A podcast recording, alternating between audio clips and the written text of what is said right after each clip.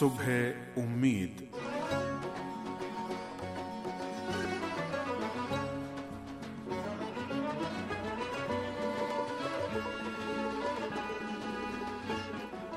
عزیز سامعین، محمد و آل محمد پر درود و سلام۔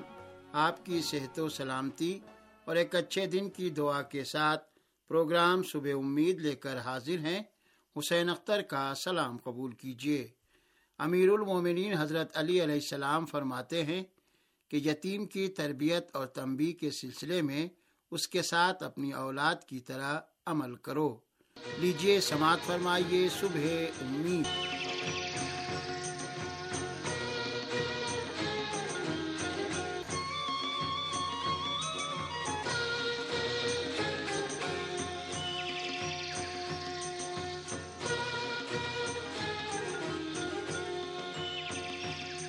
انسان کی ایک بہترین صفت یتیموں کی سرپرستی اور ان سے محبت و ہمدردی کرنا ہے۔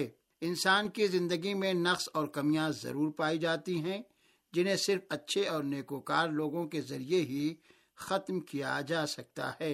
ہر انسان کو محبت و الفت کی ضرورت ہے اور بچوں کو تو اس کی زیادہ ضرورت ہوتی ہے جو والدین کے ذریعے پوری ہوتی ہے، لیکن یتیم بچے اس نعمت سے محروم رہتے ہیں۔ لہٰذا اسلام میں یتیم بچوں کے ساتھ زیادہ محبت اور شفقت کرنے کی تاکید کی گئی ہے۔ پیغمبر اسلام صلی اللہ علیہ وآلہ وسلم جو رحمت الہی کا پیغام لانے والے ہیں اور خود بھی بچپن میں یتیمی کا تلخ ذائقہ چکھ چکے تھے، یتیم کی سرپرستی کے اجر و ثواب کے بارے میں ارشاد فرماتے ہیں کہ جو بھی شخص یتیم کی سرپرستی کرے وہ اس سے بے نیاز ہو جائے تو خداوند عالم بہش کو اس پر واجب کر دیتا ہے، جس طرح سے کہ کوئی مال یتیم میں خیانت کرے تو وہ مستحق کے دوزخ ہو جاتا ہے۔ آپ خود بھی یتیموں کی سرپرستی فرمایا کرتے تھے۔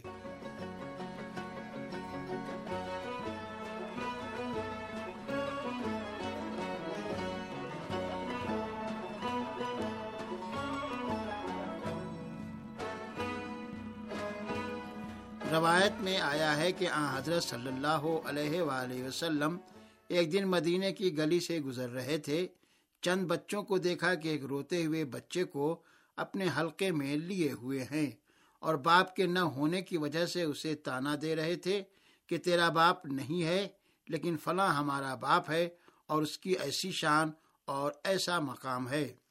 پیغمبر اسلام صلی اللہ علیہ وآلہ وسلم اس یتیم بچے کے پاس گئے اور اس سے پوچھا کہ تم کیوں رو رہے ہو؟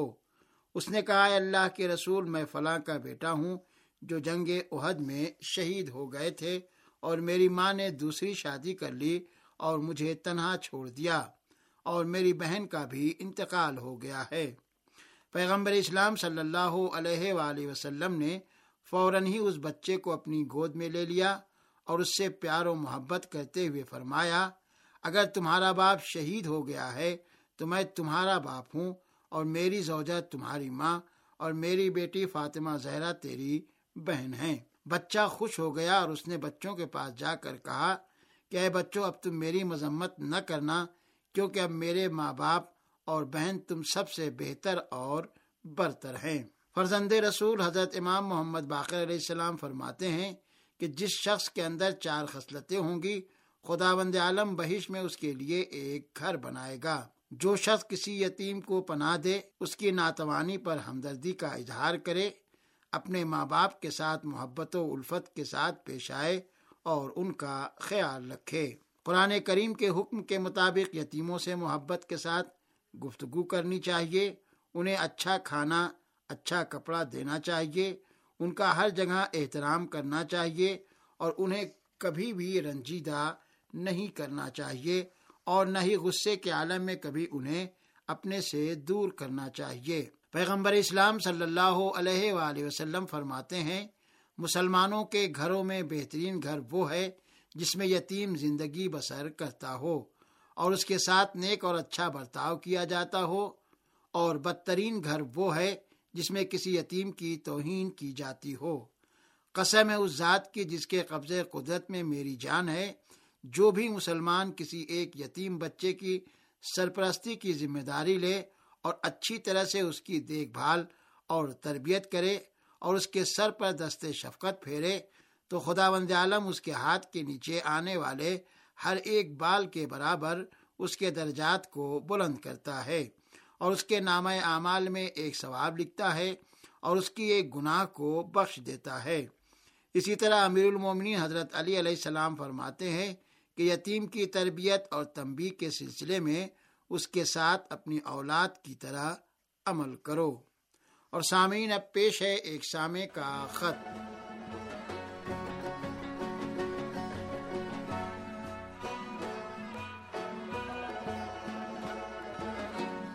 محترم شیخ صابر حسین صاحب، جعفر آباد، Jalalpur, Ambedkar Nagar, U P, Hindustan سے لکھتے ہیں کہ ہمارے قصبے میں ریڈیو تہران کے سامعین کی تعداد بہت زیادہ ہے اور اکثر دوست و احباب اس کے پروگرام کے بارے میں تبصرہ بھی کرتے ہیں، اور نوجوان طبقہ پروگرام صبح امید، کلام امیر اور مناسبتی پروگراموں سے بہت زیادہ مستفید ہوتے ہیں اور ان کی معلومات میں اضافہ بھی ہوتا ہے۔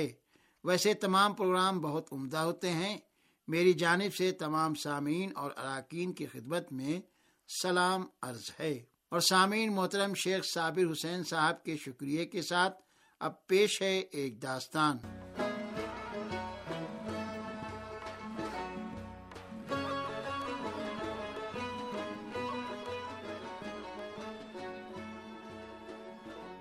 کہتے ہیں کہ قیس بن سعد بن عبادہ عرب کا مشہور مہمان نواز تھا۔ کسی نے اس سے پوچھا کہ تم نے اپنے سے بڑے کسی مہمان نواز کو دیکھا ہے؟ اس نے کہا، جی ہاں، ہم ایک صحرا نشین شخص کے مہمان ہوئے۔ گھر کا مالک موجود نہیں تھا۔ اس کی بیوی نے ہمارے لیے مہمان خانے کا دروازہ کھولا۔ جب اس کا شوہر آیا تو اس نے اسے بتایا کہ دو افراد بطور مہمان آئے ہوئے ہیں، تو اس نے ایک اونٹ نہر کیا اور ہمارے لیے کھانا تیار کیا گیا۔ پھر دوسرے دن اس نے دوسرا اونٹ نہر کر کے کھانا تیار کروایا۔ ہم نے کہا، آپ تکلف نہ کریں، ابھی تو کل کے اونٹ کا گوشت باقی ہے۔ اس نے کہا، نہیں، ہم مہمان کو باسی کھانا کھلانے کے عادی نہیں ہیں۔ ہمیں بارش کی وجہ سے چند روز تک اس کے ہاں بطور مہمان ٹھہرنا پڑا، اور وہ شخص روزانہ ہمارے لیے ایک اونٹ نہر کرتا رہا۔ جب ہم روانہ ہوئے تو اتفاق سے ہمارا میزبان گھر پر موجود نہیں تھا۔ ہم نے اس کی بیوی کو 200 دینار دیے اور کہا، ہماری طرف سے یہ معمولی سا ہدیہ لے لو۔ ہم رقم دے کر روانہ ہوئے تو اس وقت صبح صادق کا وقت تھا۔ جیسے ہی سورج طلوع ہوا تو ہم نے دیکھا کہ ایک شخص اونٹ پر ہمارے تعاقب میں آ رہا ہے اور اس کے ہاتھ میں نیزہ ہے، اور وہ مسلسل ہمیں آوازیں دے رہا ہے۔ ہم رک گئے۔ جیسے ہی قریب آیا تو وہ ہمارا میزبان تھا۔ اس نے کہا، آپ لوگوں نے میرے ساتھ زیادتی کی ہے، اپنی یہ رقم واپس لے لیں، ہم اپنی روٹی بیچا نہیں کرتے، اور اگر تم نے رقم واپس لینے سے پسو پیش کیا تو میں اس نیزے کے ساتھ تم سے جنگ کروں گا۔ چنانچہ ہم نے مجبوراً اپنی رقم واپس لے لی۔